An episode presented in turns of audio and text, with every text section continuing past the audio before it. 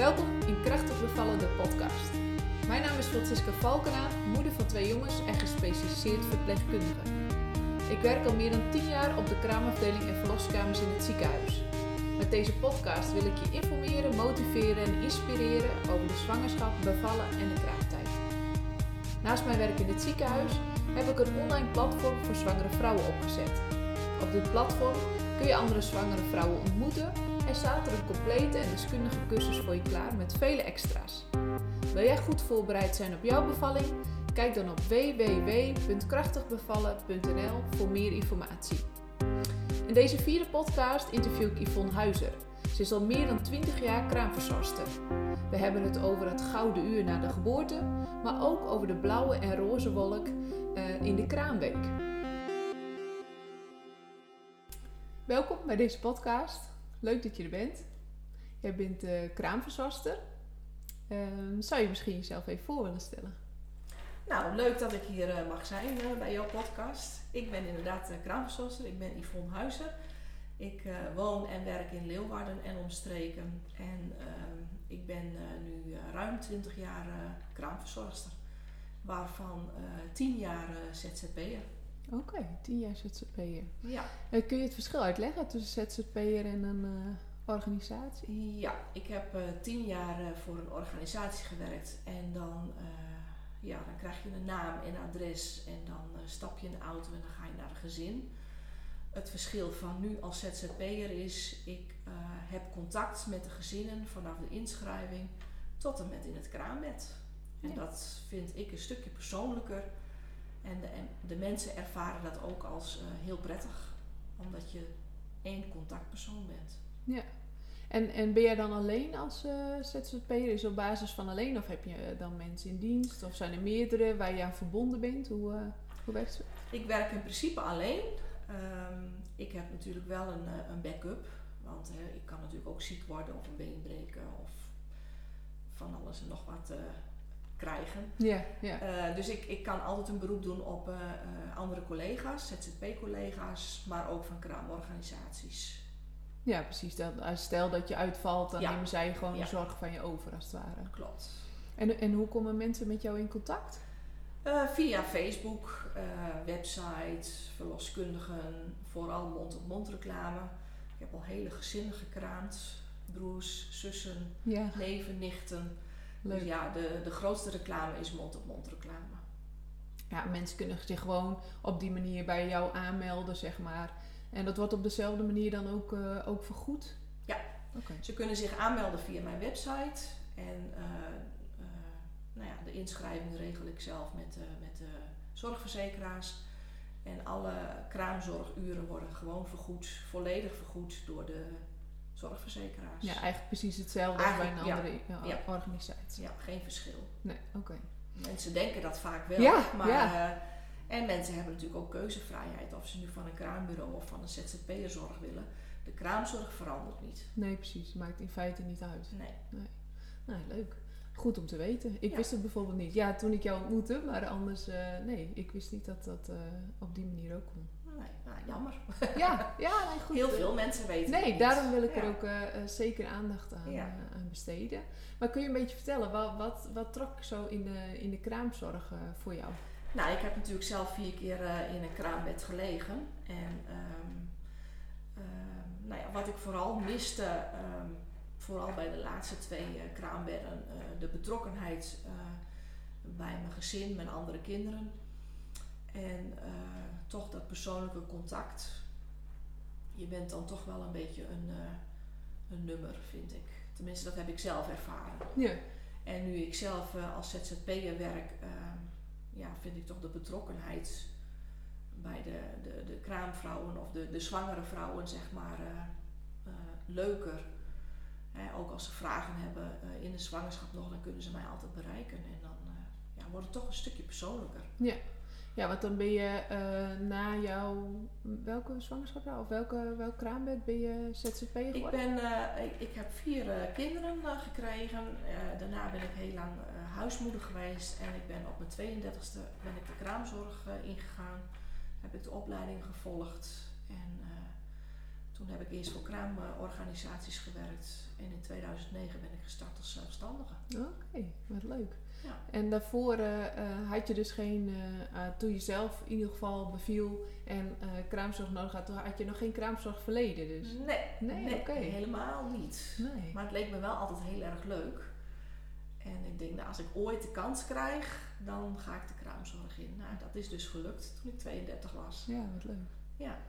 En wat, vond je, wat vind je vooral het mooiste aan, aan de kraam? eh? Eh, de bevalling eh, begeleiden, eh, het stukje kraamzorg, de kraamweek verzorgen.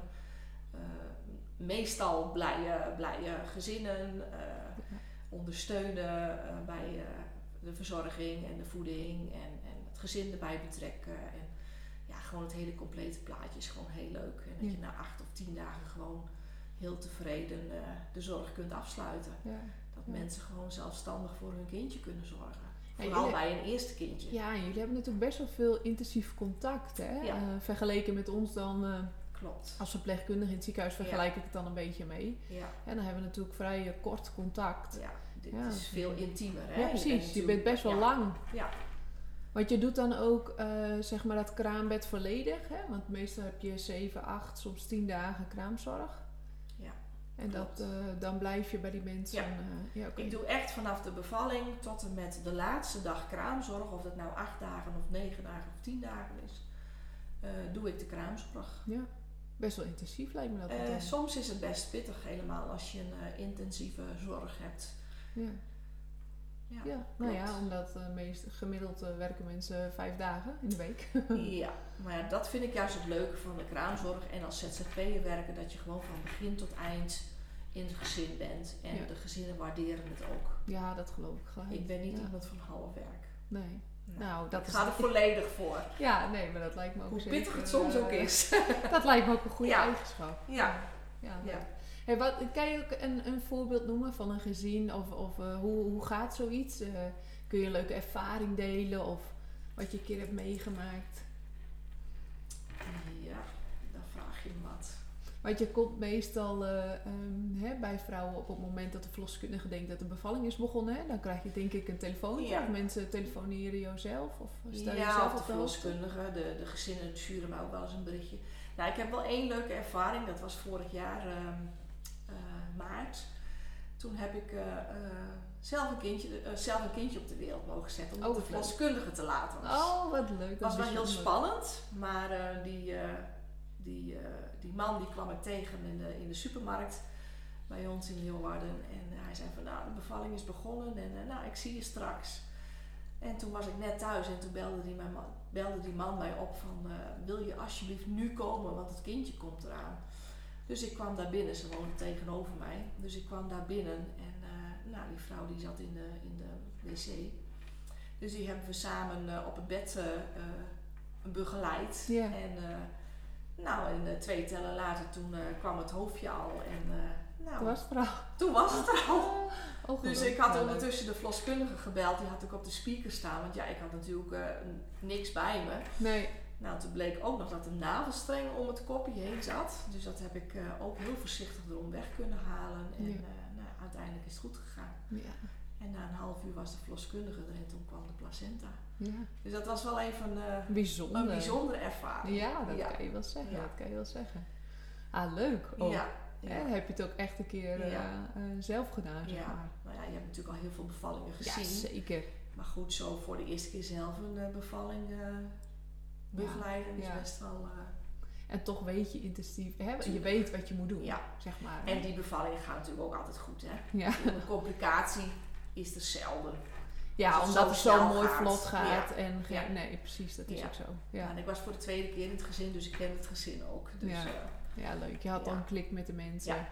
Ja, precies. Dus, eh, Leuk. Maar gemiddeld genomen kom jij gedurende... kom ik in het gezin, mensen- bel het, belt het gezin mij Ja. op van de bevalling is begonnen. Mhm. eh, of de verloskundige belt mij en dan eh, stap ik in de auto en dan rijd ik naar het gezin toe. En soms wordt een kindje heel snel geboren, soms duurt het ook nog wel uren. Ja. En dan, dan zodra het kindje geboren is, blijf je in het gezin. En eh, ruim je alles op en zorg je dat gezin eh, weer lekker knus in bed ligt met een kopje thee en een beschuitje. En als alles goed is, dan eh, ga ik weg of in sommige gevallen blijf ik. Ja. Hè, als het eh, overdag is of niet de moeite meer is om naar huis te gaan. Ja. En, en dan kom je en vaak start je dan met, gelijk met begeleiden of, of hoe, hoe kunnen mensen zich dat voor je zien? Op het moment dat je er arriveert, wat doe je dan bijvoorbeeld? Nou, ik maak altijd eerst even een praatje met het gezin.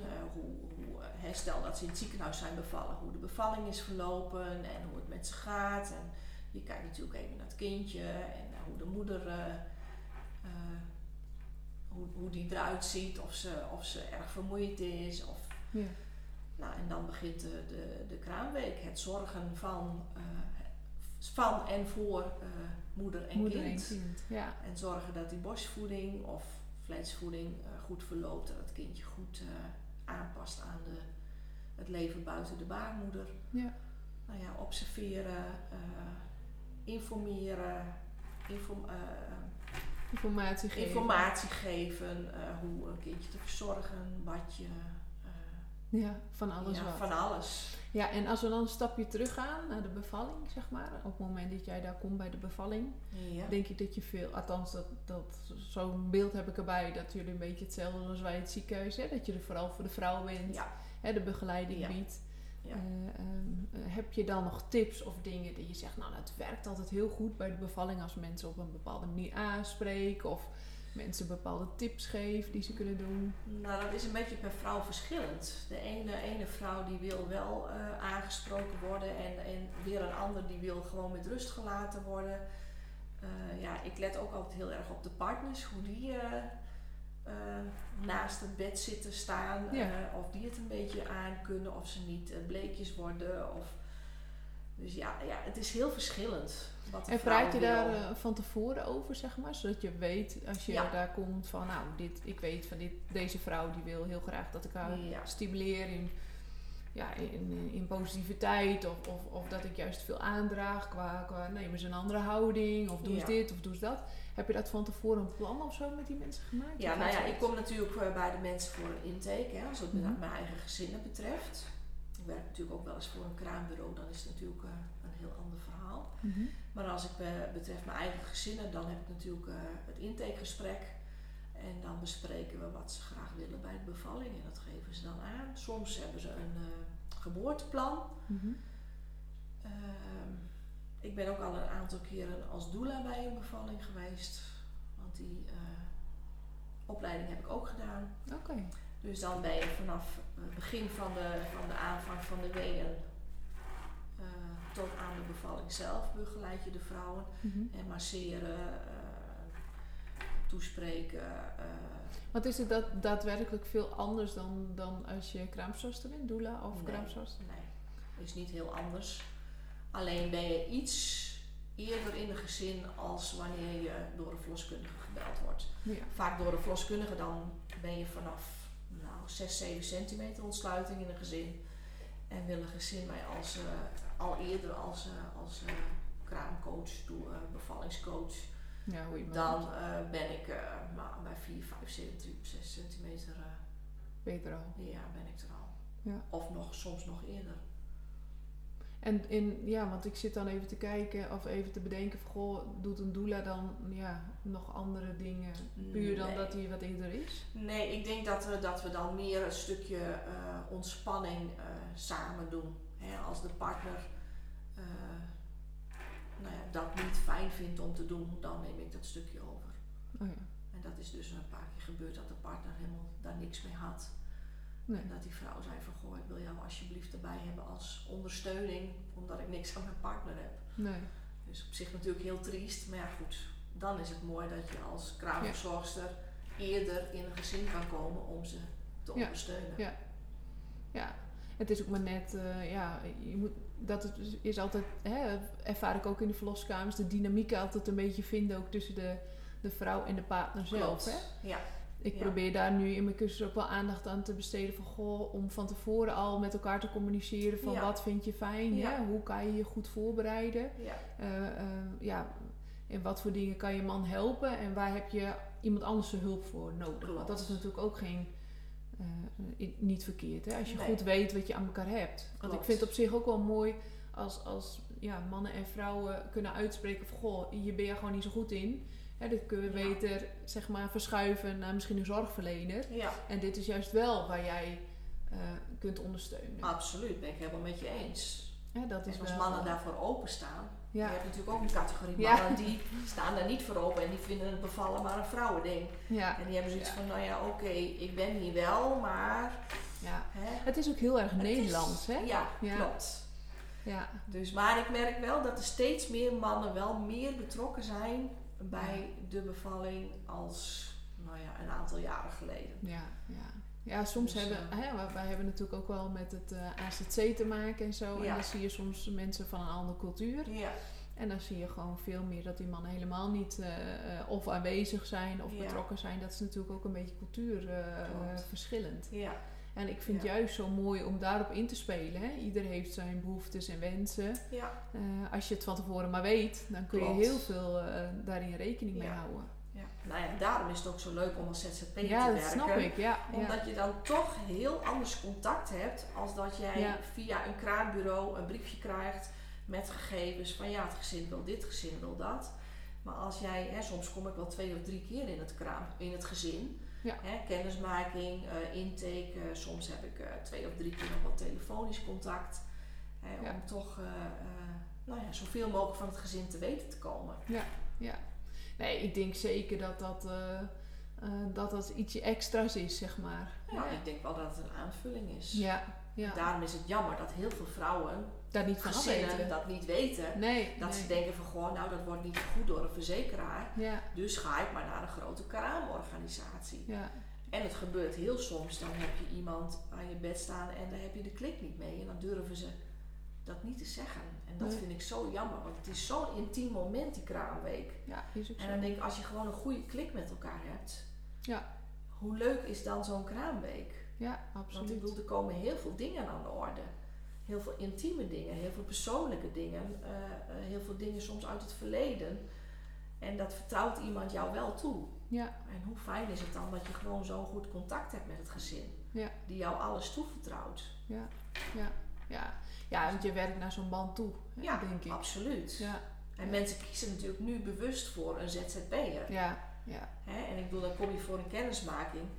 En, en ja, als het gelijk goed voelt, dan zeggen ze het ook. Voelt het niet goed, is het ook prima. ja precies. Ja. Want dan, dan vind ik ook, dan moet je niet met mij of met een andere ZZP'er in zee gaan als het niet goed voelt. Nee, nee, nee, nee. Ik denk dat dat, eh, dat, dat heel goed is dat Ja. je dat op die manier eh, Ja. eh, benoemt ook. Hè? Dat mensen dat ook durven zeggen. Ik moet wel zeggen dat mensen wel steeds mondiger worden Klopt. en het durven aangeven, gelukkig. Ja. Hè? eh, ehm, maar ja, soms ben je ook gewoon wel een beetje overgeleverd aan de zorgverleners om je heen. Hè? Dat Ja. is natuurlijk ook wel een beetje eh, het geval. Althans, als ik kijk naar hè, het ziekenhuis, ja. eh, ja, daar heb je natuurlijk niet altijd heel veel keus. Nee. Maar goed, daar ben je soms maar heel kort. Hè? Ja, en je hebt Of je wel ligt met- op de kraamafdeling natuurlijk wat langer. Ja. Dan heb je natuurlijk met meerdere verpleegkundigen te maken. Ja. Maar goed, als jij gewoon naar het ziekenhuis gaat om te bevallen Dan ben je En relatief jij- snel en weer jij thuis. komt thuis en er staat gewoon een, een kraamverzorgster op jou te wachten en, Ja. en die verzorgt jouw gehele week.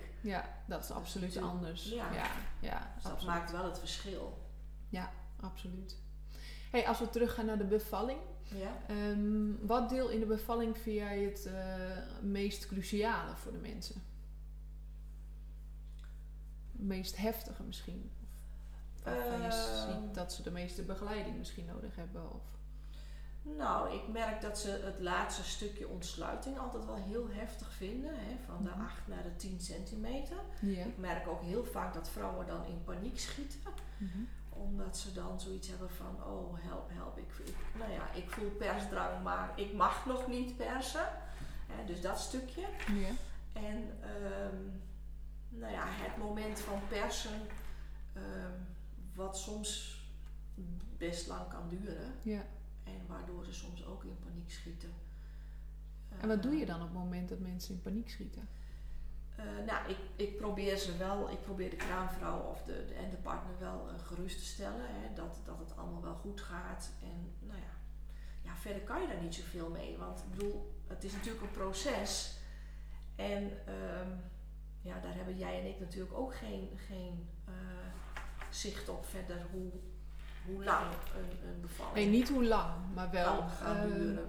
ehm, ik probeer ze altijd wel een soort van uit de, uh, uit de paniek te halen Ja, door ze weer klopt. te brengen, Ja, zeg maar, naar ja. het Door ze gerust te stellen van nou je doet het hartstikke goed en eh, Ja, ja, je kindje komt steeds een stukje verder en Ja, of om Ja. te kijken van, goh, eh, waar komt die paniek vandaan? Ja, is het omdat ze even niet meer weten hoe het Ja. moet? Of, of, of is het omdat ze bang zijn voor een vorige ervaring? Of Ja.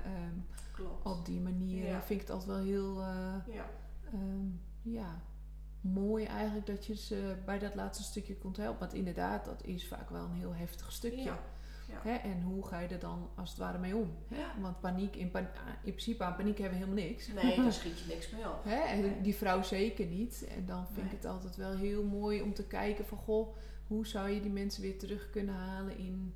Hè? Want ja, iedereen heeft wel een moment, volgens mij in zijn bevalling, dat je denkt, oh help, Ja. help me nu. Want eh, ik weet het even niet Nee, meer. nou ja, je hoort ook op een gegeven moment bijna iedere vrouw zeggen van ik kan het niet en ik wil het niet en Ja, ik doe het niet. Ja, En ja, goed, dan zijn ze er al bijna. ja, ja, Dus dat, dat, echt. zie je vaak terugkomen. Dat is wel heel leuk. Ja, grappig is dat, hè? Dat eigenlijk bijna iedereen dat moment heeft. Ik weet het van mijn eigen bevalling ook nog wel. Dat ik echt dacht, oh nee, nou, dit, dit, dit Nee, is echt, dit, Dit trek ik niet meer. meer. En dan toucheren ze en dan denk je, oh, oh, ik ben er bijna. Oh, en dan krijg je ook weer een nieuwe moed, zeg maar, om weer, eh, om weer verder te gaan. Ja. dat is wel leuk. En dat is wel een bijzonder moment, ja. ja. En ik vind ook echt het moment dat zo'n kindje wordt geboren, de Ja. eerste reactie altijd zo bijzonder. Ja, Hè, van mensen, van goh, dat eerste reactie van goh, wat, of als ze niet weten wat het is geworden, wat het dan is geworden. ja, Maar ook alleen al de eerste kennismaking. ja, dat is heel bijzonder. Hè? Dat kindje bij de moeder op de buik komt en, Ja, en gewoon ook die ontlading zie je dan bij die, bij die, sowieso bij die moeder, maar bij die vader ook. ja, ja. En de meesten die, eh, die hebben de tranen in de ogen. Ja, hebben het ook vaak wel het krap, wat natuurlijk heel logisch ja, is. Soms hebben wij het ook nog krap, toch? Het is toch een heel mooi moment. Ik, Ja. bedoel, ja, ik ervaar het iedere keer als een bijzonder moment dat je daar toch getuige van mag zijn dat er weer zo'n mooi kindje geboren wordt. ja. Nieuw leven. Ja, Ja, bijzonder is dat. ja. Ja. Ik heb toevallig met de, een podcast met de kinderarts opgenomen en dan probeerden we het te omschrijven. Nou, dat, is- dat, is niet echt geslaagd. beschrijven. Nee, dat Nee, niet. nee, ze heeft er later een prachtig gedicht over geschreven. Maar het is heel moeilijk om dat, Ja. dat moment ook aan mensen uit te leggen. Van goh, eh, op het moment, dat, ja, dat is zo'n emotionele ontlading eigenlijk van, Ja. van, van, van ja, bijna verliefdheid wat je dan naar zo'n kindje Ja. voelt. Terwijl ja, je kent zo'n kindje nog helemaal niet. En dan zie je het voor het eerst. ja, klopt. Maar er zijn er ook moeders en die hebben dat niet. Hè? Nee, ja, dat geluksmomentje dat ze zoiets, dat ze hun kindje op de buik krijgen en dat ze zoiets hebben van oké, en nu ben en ik moeder. Wat moet ik hier? Maar ik voel niks. Nee, Wat moet ik hiermee? ja, Kom ik ook wel eens tegen. ja zeker. Ja. En dat is ook lastig om daar eh, de juiste weg in te vinden om Ja. ze te begeleiden. En, nou ja, vaak Ja, en ook is dat wel vrij normaal. Hè? Ja. Eh, Ja, het is niet alleen maar, hey, we beschrijven nu even dat gevoel van dat, ja, nou ja... het eh, geluksgevoel. Ja, het geluksgevoel. wat, dat is wat niet meestal. altijd. Nee, wat, en dat, dat geeft ook niks. Hè? Want soms is het gewoon zo, heb je het al zo heftig ervaren dat je gewoon ook even van bij moet komen. Klopt. Dat je even op adem moet komen voor jezelf. Ja. En dan ehm, toch zie je vaak wel dat de uren daarna of de dagen daarna dat alsnog wel hè, vaak komt. Heel enkel natuurlijk niet, maar mee, Nee. ja, 9 van de 10 keer zien we dat gelukkig wel. Ja. En wij proberen die hechting ook altijd wel te stimuleren. Ik weet niet of Ja. jullie doen dat vast ook in de Ja, thuissituatie. doen wij dat. Ja. En hoe, noem eens een voorbeeld van hoe je dat hechten kunt eh, stimuleren Nou, heel, veel, heel veel huid-op-huid contact. En dat is nu het mooie van het corona. Ja, dat, dat er gewoon heel veel tijd is voor, voor contact met, met de kindjes. Zowel met papa Ja. als met mama en, en de andere kinderen. Hè, er komt bijna geen visite. nee. Dus ik zie nu wel dat er gewoon heel veel tijd is en Ja. aandacht en, en meer tijd ook voor het slagen van, van borstvoeding. En Oh ja, hè? eh, ja, ja. we dat is dus een soort van verschillen. positieve Ja, uitkomst. ja eh. nou, dat vind ik het positieve aan corona. ja, En dat wij ook gewoon meer tijd hebben voor eh, de begeleiding daarin. Hè? Ja, dat ouders ehm, eh, veel met hun kindje bezig zijn. Ja, niet alleen maar met visite. nee, nee. Nee, bijzonder is dat. Ja. En huid op huid, kun je uitleggen aan de luisteraar waarom dat zo belangrijk is? Om de, om de binding van, eh, van de ouders eh, is dat heel belangrijk. En ook voor de toekomst. Dat kindjes gewoon weten dat ze bij hun ouders eh, veilig en dat het veilig Geliefd en vertrouwd zijn, is en ja. geliefd. En, en weet je, huid op huid is ook altijd iets. Hè? Het is een soort van basis, weer terug naar Ja, de basis. klopt. Althans, of Ja. ervaar ik dat altijd. Ja. Hè? Zo leg ik het vaak ook wel uit. Je gaat weer terug naar de basis, bloot op bloot. Het kindje is weer heel dicht bij moeder. Het hoort vaak de hartslag, waardoor het weer rustig wordt. Het krijgt de warmte natuurlijk van de moeder. het is de beste kruik hè, voor eh, het kindje. Als het kindje wat aan de lage kant is van temperatuur. ja. Ja, kijk, ze komen ook uit 37 graden. Ja. Soms zijn we ons daar niet eens altijd bewust Nee. van. Maar 37 graden is Ja. natuurlijk heel warm. Klopt. Ja, ik bedoel, ja, hoe, hoe warm zou het hier zijn? 20 graden? Ja? Dat is een heel groot verschil. Ja, en als je dan in een thuissituatie bij een thuisgeboorte, dan zeggen we vaak van, god, zet die verwarming maar even wat hoger. Ja. En dan hoor je soms van, oh, het is hier al hartstikke heet. Ja. Maar ja, dat benoem ik dan ook. Dat zo'n kindje uit zo'n warme, eh, warme eh, baarmoeder komt en ineens op die koude Ja. wereld gezet wordt. ja. Dus dat is best wel eh, een hele grote overgang voor zo'n kindje. Ik vind nou huid op huid, eh, hè, we noemen het ook wel eens het gouden uur. Hè? Het Ja. eerste uur proberen we echt een uur lang eh, moeder en kind echt bij elkaar te houden. Bloot op bloot het liefst.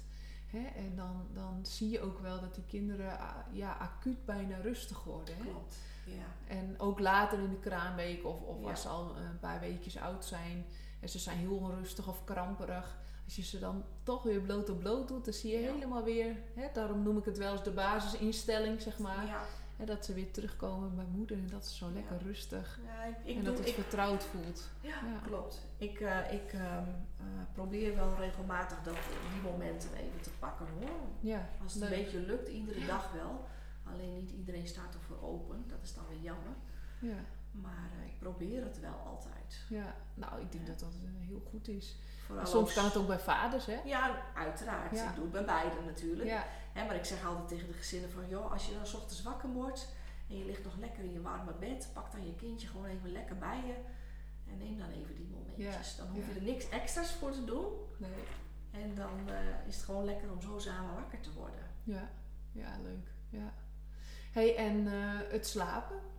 Wat adviseer je met slapen? Nu we toch even die zijsporen op het Nou slapen ja, het liefst natuurlijk in hun eigen bedje. Ja, En overdag ehm, ja, vind ik het prima dat ze zoveel mogelijk bij moeder liggen. Ook om die borstvoeding eh, eh, te stimuleren en eh, de, de productie natuurlijk. Mhm. Maar het liefst s'nachts gewoon in het eigen bedje, want dat is natuurlijk het veiligst. Ja. Je ziet tegenwoordig ook van die, die nestjes, ja, babynestjes. Ik zie heel veel babytjes in de box, in de kamer slapen. ja, in die nestjes. In die Ja. nestjes. En dan denk ik, ja, in mijn tijd was dat niet zo. Nee, Was het echt eh, het bedje nog, het hè? bedje. Ja. En Ja. gewoon in alle rust boven. Of in ieder geval, ja, best wel veel boven. Ja. Ik weet niet of dat goed is geweest. Nee. Maar eh, ik denk een, eh, een goede middenweg daarin. Ik denk wel dat dat belangrijk is. Ja. En want kindjes, als die de hele dag beneden liggen, die krijgen allerlei prikkels mee. Mhm. En nou ja, die verwerken dat s'avonds en s'nachts. Dus dan zijn kindjes onrustig hè, van al die prikkels. Dus als je af en toe even zo'n rustmoment creëert. Overdag, zeg maar. Ja, dan zie je eigenlijk dat ze s'nachts rustiger zijn. Ja. Dus. Ja, Oké. ja. Nou, dat is toch wel een eh, goede tip, denk Nou, ik. eh. ik. Ja, ik Ja. denk dat heel veel eh, ouders snel kampen met slaaptekort. Wat Ja. natuurlijk logisch is. Ja. Hè? Je moet je kind zo'n beetje 8 tot 10 voedingen per dag. ja, Hè? Zeker als je borstvoeding geeft. Fles soms ietsje minder. ja, Hè? Heb je iets minder frequent. Maar goed, dan moet je vaak wel wat inleveren in je slaap. Maar dan is het wel een fijne tip om te weten dat je ze s'nachts rustiger krijgt als je overdag een beetje misschien de prikkel reduceert. Of. Nou ja, als al je twee momenten op een dag je kindje even boven neerlegt, dan heeft het in ieder geval twee momenten even rust gehad. Ja, Zonder de prikkels van beneden. Want het staat natuurlijk altijd, vaak staat een televisie aan of een radio, spelende kinderen. Ja. Eh, er wordt natuurlijk altijd gepraat beneden. En dat krijgt zo'n pasgeboren kindje wel allemaal mee. ja precies. Ja. Dus ik denk, ja, voor de rust ja, denk ik wel dat dat eh, heel belangrijk is. En co-sleepers, heb je daar Ja, nog... die eh, zie ik heel veel tegenwoordig in de gezinnen. Ja, dus Ja, we werken er zelf ook mee in het ziekenhuis. Maar ja, ik vind het een uitkomst. zeker weten. Ja. Ja, in mijn tijd hadden ze dat niet. Nee. Nee, dat is wel heel jammer. Ja. Maar het is, ja, het is heel praktisch. Ik bedoel, je Ja. hebt je kindje gewoon lekker dichtbij je. Het slaapt wel veilig in het eigen bedje met een eigen dekentje. Ja. Ja. En eh, nou ja, je kunt heel snel inspelen op de voedingssignalen. Ja. Goed, uiteindelijk, sommige partners vinden dat weer lastig, want die horen ieder geluidje en kunnen dan weer niet slapen. Dus die vinden dat weer een nadeel. Maar Ja. ja, goed, ieder voordeel heeft zijn nadeel. Ja. ja. hey, en als we dan even naar de partners gaan, hoe, hoe eh, eh, want heel vaak krijgen wij wel eens de vraag van, goh, hè, wanneer kan mijn partner nou het beste vrijnemen? Nou, eh, nog niet zo lang geleden is partnerverlof natuurlijk ingegaan. Ja, dat is nu uit mijn hoofd vijf weken. Ja. Vijf weken voor Ja. 70% van de Ja, salaris. Nou ja, het is afhankelijk van welke werkgever je hebt natuurlijk. Ze hebben natuurlijk nu sowieso vijf dagen eh, verlof in plaats van twee dagen. Dus dat is ook al mooi. Ja, zeker. Ja. Ehm, ja, die vijf dagen merk ik wel dat de partners nu thuis zijn, omdat ze toch wat meer betrokken zijn bij ook de verzorging van hun nieuwe gezinnetje. En ja, zeker als de andere kinderen ook eh, in het gezin zijn. En daarna, ja, niet iedereen ehm, eh, wil dat verlof opnemen, omdat ze toch eh, een deel salaris moeten inleveren. Ja. En dat natuurlijk niet in ieder gezin haalbaar is. Nee, nee. Hè, maar als, als een partner wel vrij eh, wil nemen, dan zou ik zeggen van doe het een beetje gedoseerd en doe het in ieder geval na de kraamweek, zodat je, Dan kunt dat je ondersteunen. vrouw nog Ja, een beetje ondersteuning heeft. Nou ja, meestal zeg ik dat ook. Maar ik Ja, dacht, ik vind ja. het nou wel goed om eens Ja, een keer aan de nee. kraamverzorgster te... nee, dat is, dat is wel te vragen, om, ja. dat, om dat te doen. Ja, precies. Hè, want ik bedoel, je hebt een week kraamzorg, maar dan ben je er vaak nog niet. Hè. Ik bedoel, eh, het ligt er ook aan hoe je bevalling is geweest. Ja, Heb je een hele pittige bevalling gehad of heb je heel veel bloedverlies gehad, dan ben je er na een week nog niet. nee. nee Het duurt echt wel, echt wel langer. Want hoe maak je, eh, ja, ik zeg maar even kans op een negende en tiende dag? Heb je Eh, dat gaat altijd in overleg met de verloskundige. Ja, precies. Die bepaalt Sowieso, uiteindelijk. ja, Ja. sowieso als je een keizersnee hebt gehad, heb je recht op een negentiende dag. Mhm. En zijn er problemen met, met voeden bij, bij moeder en of kind, dan eh, kun je ook uren bij indiceren. Ja, precies. Maar goed, dat gaat heel gemakkelijk. Ja, als dat nodig is dan... Verloskundige, je, je hebt natuurlijk eh, als kraamverzorgster nauw contact met de verloskundige, ook al komen ze nu wat minder langs. eh, ja, Hè, maar je hebt natuurlijk wel, tenminste ik heb vrij veel contact met de verloskundige. Ik heb, ik, eh, heb sowieso iedere dag de controles even door. ja, En eh, nou ja, als ik ergens tegenaan loop, dan bel ik. Hè, want met de meeste verloskundigen heb ik wel een goed contact. ja.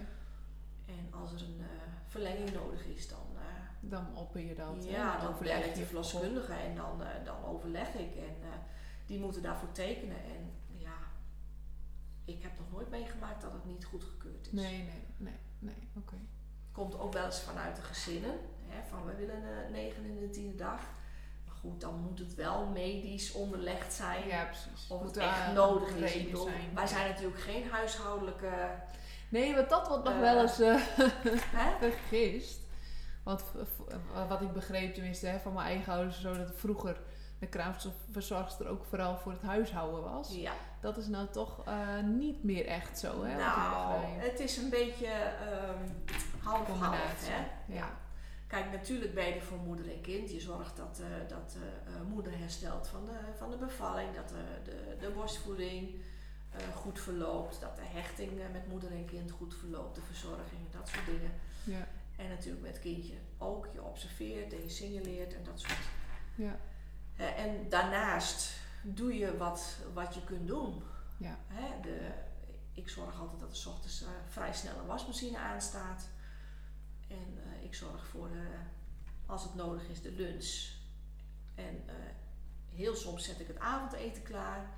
Maar dat doe ik allemaal in overleg met de partner. ja, precies. Nou, en ik probeer rust te creëren in het gezin, zodat eh, de kraamvrouw in ieder geval smiddags even één à twee uurtjes eh, haar rust kan nemen. Ja. Niet iedereen wil dat, moet ik zeggen. Nee. Want iedereen wil tegenwoordig gewoon maar doorgaan en niks willen missen. Dat is soms wel eens jammer. Heb je nog adviezen? Want ik denk, dat, ik denk dat veel mensen eh, ja, zich daar toch wel in deze tijd in herkennen. Ja.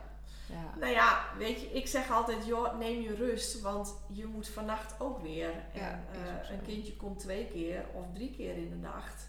Sommige kindjes zijn zo onrustig, die heb je de hele nacht eh, bij je liggen.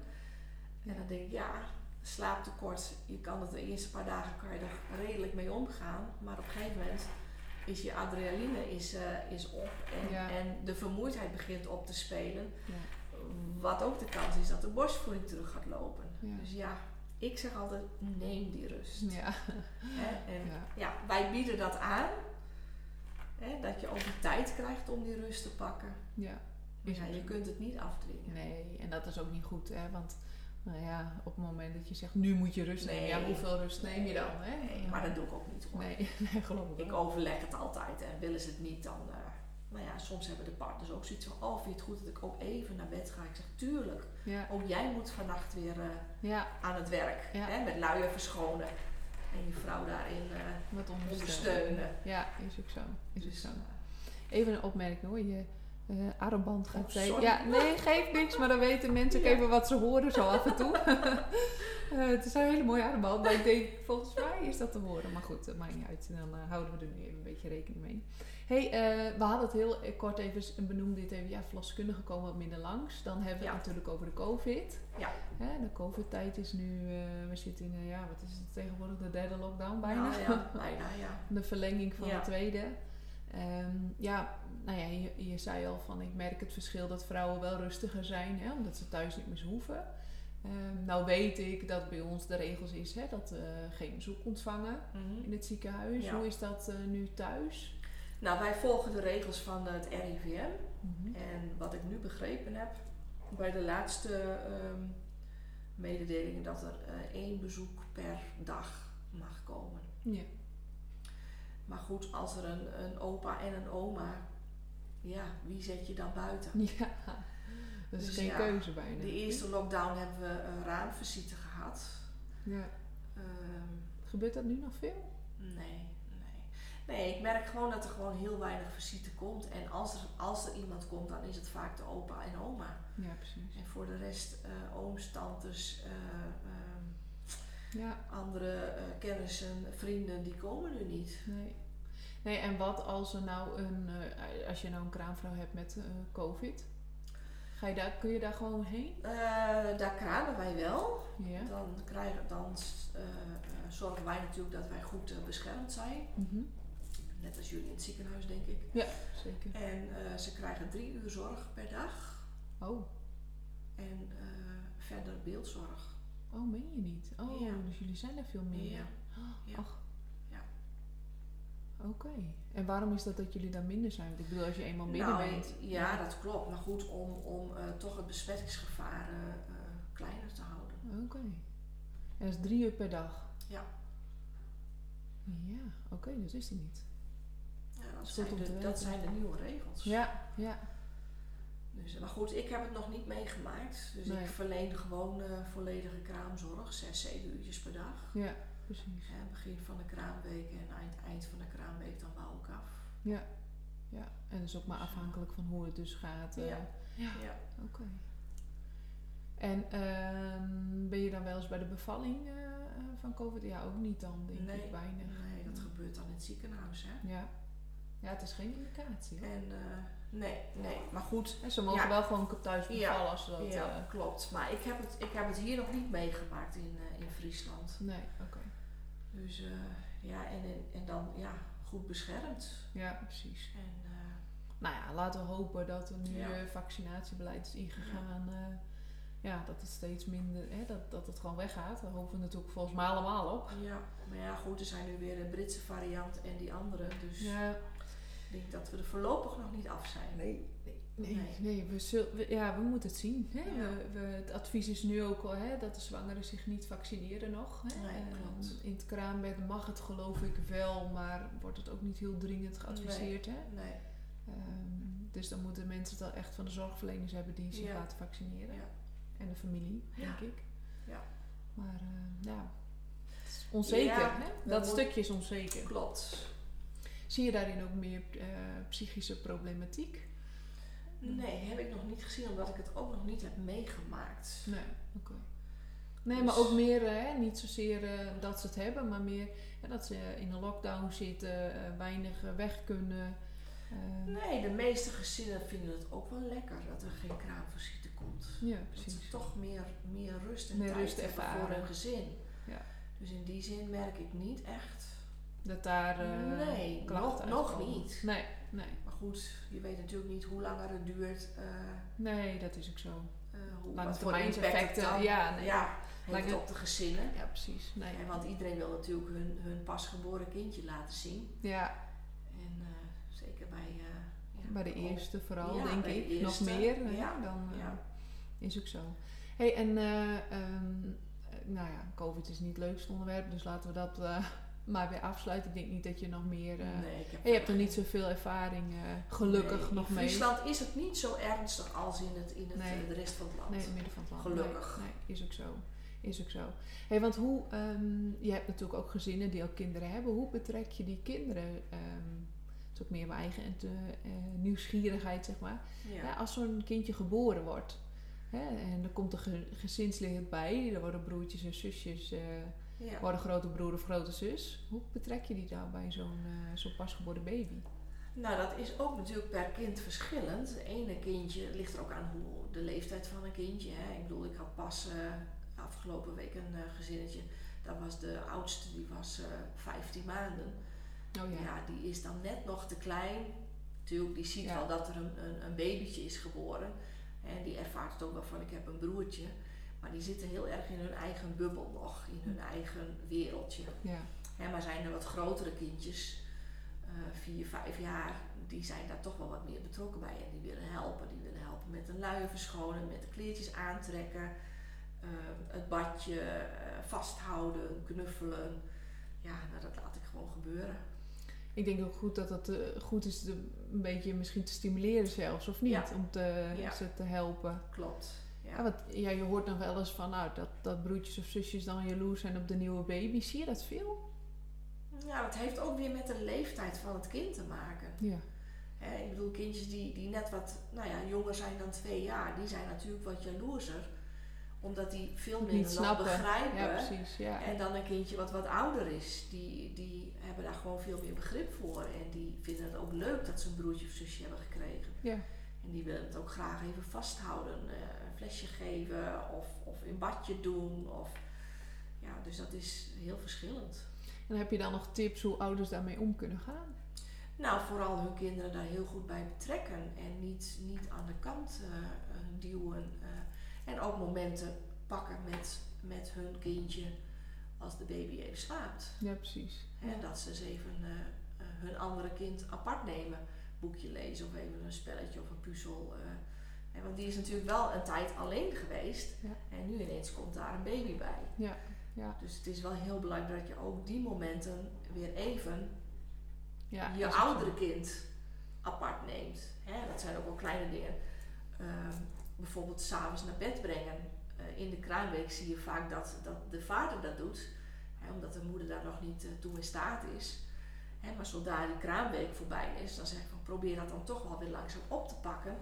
Hè, dat je toch ook weer dat om en om gaat doen. Of samen gaat doen. Of Ja. of pak je een moment van gewoon voor het slapen gaan even een boekje lezen. Of dat kun je ook net zo goed even op de bank doen.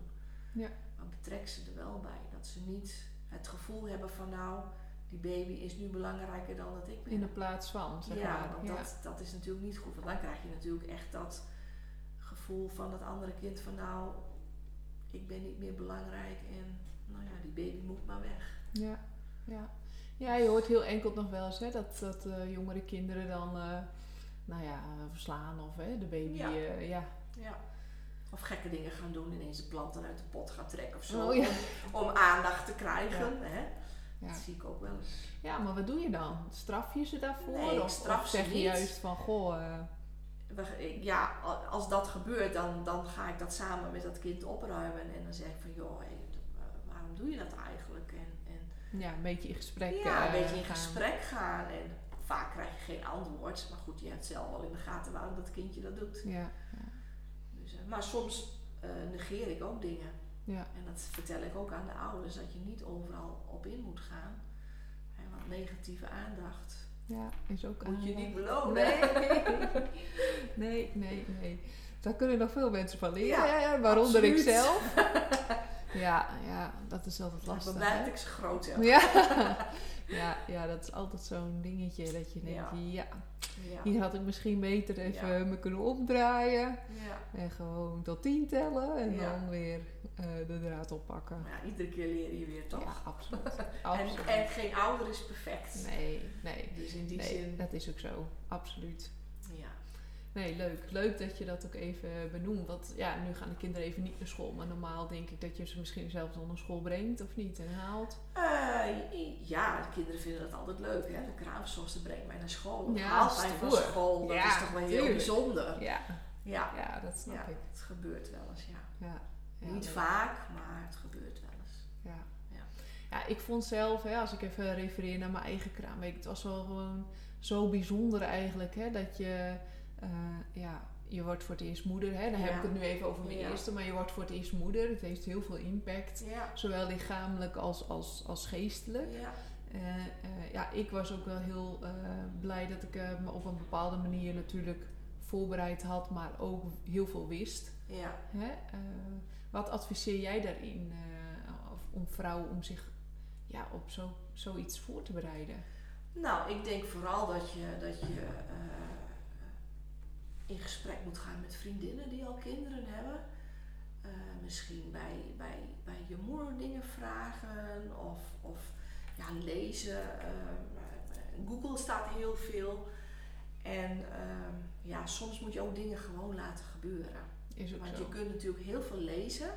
Hè, ik noem nou bijvoorbeeld eh, het punt borstvoeding. Je kunt heel veel lezen. Maar in de praktijk pakt het altijd anders uit. Want je bent wel afhankelijk van hoe jouw kindje Ja. eh, is, drinkt, eh, zich gedraagt. ehm. dus ja, je kunt heel veel lezen, maar in de praktijk Ja, dat vind ik, dat, dat ben ik niet helemaal met je eens. Want ik vind echt borstvoeding.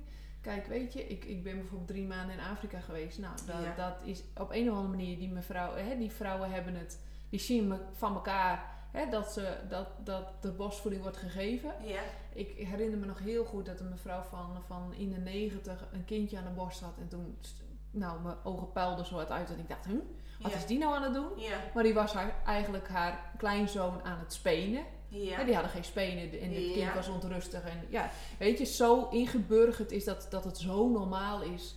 dat je op elk, bij wijze van spreken op elke hoek van de straat zie je dat. Ja. Hè, maar tegenwoordig zie je het niet meer. Je ziet niet Nee. meer bijna van je vriendinnen dat die Nee, borstvoeding aan het geven zijn. Of eh, in een restaurant is het eh, soms niet eens een nat dan om dat te doen. Terwijl Klopt. ik echt denk van jongens, ja. hè, het is de normaalste zaak Ja. van de wereld. Ehm, maar ik vind het toch wel in deze tijd het heel belangrijk dat vrouwen toch een bepaalde basiskennis hebben over de, de borstvoeding. Dat ben ik met je eens. Maar die basiskennis, hè, er worden eigenlijk alleen maar de leuke dingen en de goede dingen verteld. Maar Ja. de minder eh, fijne dingen eh, worden niet verteld. En, en dat Nee. mis ik. Ja, precies. Hè, Ja. Ik had eh, laatst een gezin die, die gaf borstvoeding. En nou, dat kindje dat, dat dronk prima. Alleen die moeder had zoveel ehm, overproductie. Ehm, we hadden alles geprobeerd, lactatiekundige erbij. En toen zei ze later tegen mij, ze zegt, goh, dit soort dingen heb ik eigenlijk nooit ervaren bij mijn eerste kindje. Omdat ik dat gewoon niet wist. Want dat ging allemaal vanzelfsprekend. Ja, En daar is eigenlijk nooit informatie over te vinden. nee. Dus in Nee. die zin bedoel ik van, hè, je kunt heel veel lezen. Je leest alleen maar de positieve ervaringen. Maar de negatieve ervaringen, die vind je nergens. Nee, nee. Nee, maar ik, ik vind van met voorbereiding heb ik dan toch ook echt het gevoel dat mensen zich, eh, dat het goed is als je weet van goh, hè, hoe leg je een kindje goed aan? Ja. Hè, hoe, Ja, hoe de basis, zeg maar. En eh, ja, natuurlijk, je kan altijd uh, tepelkloven krijgen. En, Ja. en, ja, overproductie. Ja, hoe vaak komt dat dan voor? Dus ja, hoeveel kan je daar rekening mee houden? Hè? Dat is natuurlijk ook met je bevalling zo. Je hebt altijd van die scenario's, ja, die had niemand eh, gedacht. Maar die ja, overkomt één op de zoveel toch. klopt. Eh, maar ik vind altijd wel, als je een stuk van basiskennis hebt, dan herken je dingen veel Ja. sneller. Hè? Hoe, hoe, hè, hoe moet een kindje goed aanhappen? Hè? Wat is goed zuig? eh, wat is een goede zuigreflectie? Hè? Ja. Wat is een goede techniek die een kindje moet aanleren? Klopt. Ja, omdat je het dus niet meer ziet zo. Hè? Je ziet niet meer zoveel kinderen drinken, waardoor je ja, eigenlijk als het ware kunt afkijken.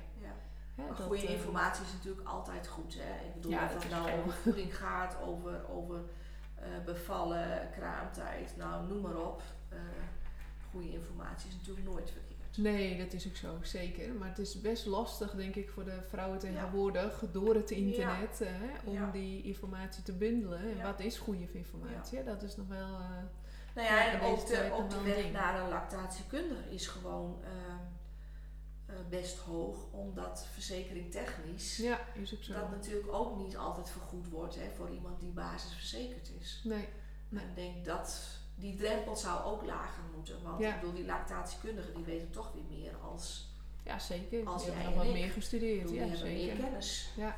Dus dan denk ik, dan zou dat ook laag, laagdrempeliger moeten. En zie je nog veel eh, vrouwen die borstvoeding eh, geven? Ja, Mooi. heel veel. Ja? Ja. Ja. ook wel een enkeling die in de kraamweek toch eh, ermee stopt. Ja. Door bepaalde problematiek. En dat is dan weer jammer. Maar ja, goed. Ja.